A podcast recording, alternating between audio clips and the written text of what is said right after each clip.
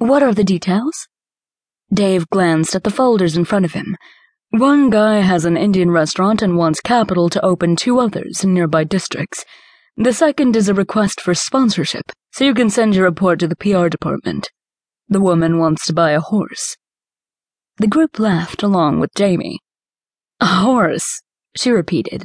You're sure this isn't some kid who wants a hundred dollars to buy a pony? Try 1.5 mil, Dave corrected her with a grin. Apparently, it's a nice horse. He slid the folders along the table, and Jamie stomped them with a slap of her palm when they reached her seat.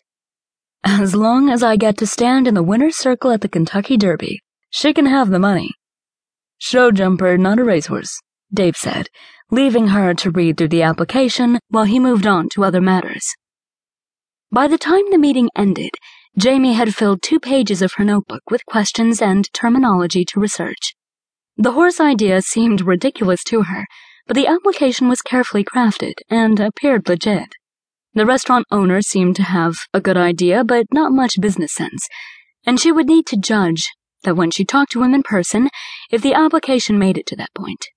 She tried to keep an open mind in the early stages of research, and she made sure she understood all the facts before she let her intuition take over. Hey, Jen, Jamie said as she paused by her assistant's desk on the way back to her corner office. What's the name of the Indian restaurant in Burnside? I think there's one in Beaverton as well.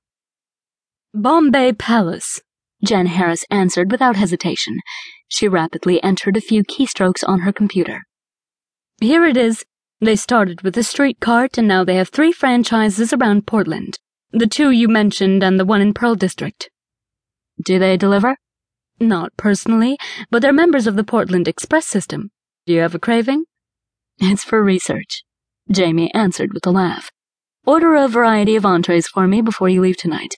I have to work late, so I'll eat in my office. Oh, and get Elaine on the line. Jamie ignored Jen's disapproving frown and shut herself in the large office.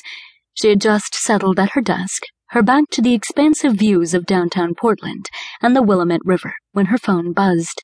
She picked up the receiver and pressed the button for an outside line. Elaine, Jamie here. Something's come up at work, so I won't be home for dinner tonight. The other end of the line was dead for a moment.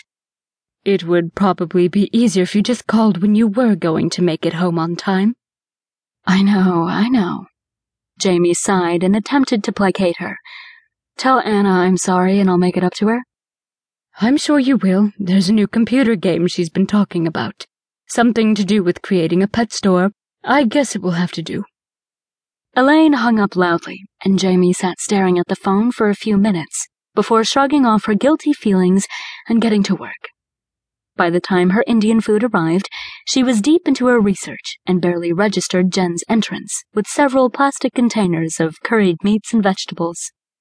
She ate the rather bland Americanized version of Indian cuisine sitting alone on her leather sofa.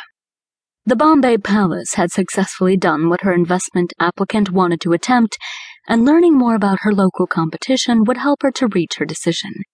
She tried to shut out the thought of how excited her niece Anna would have been if Jamie had taken her and her live-in nanny Elaine to the restaurant instead of settling for solitary carryout. She took a few bites of runny rice pudding before she gave up on the meal and returned to her desk, where she lost herself in the data flashing across her computer screen. Shortly after eight, Jamie locked her office door and headed down to the building's parking garage. She dumped her leftover dinner containers into a trash can on her way to the car so she wouldn't leave the smell of curry in the office and walked around the nearly empty lot to her silver Mercedes. She sped along Highway 26 to Beaverton, the Portland suburb where she owned a large ground floor condo, and barely made it to Best Buy before they closed. Jamie moved through the store like her convertible hugged the road, stopping the first sales clerk she saw and asking for the game Anna wanted. In less than five minutes, she was back in her car with a guilt offering in her hand, nervously tapping her fingers on the steering wheel. It was past Anna's bedtime, so she wouldn't be able to give her the present tonight.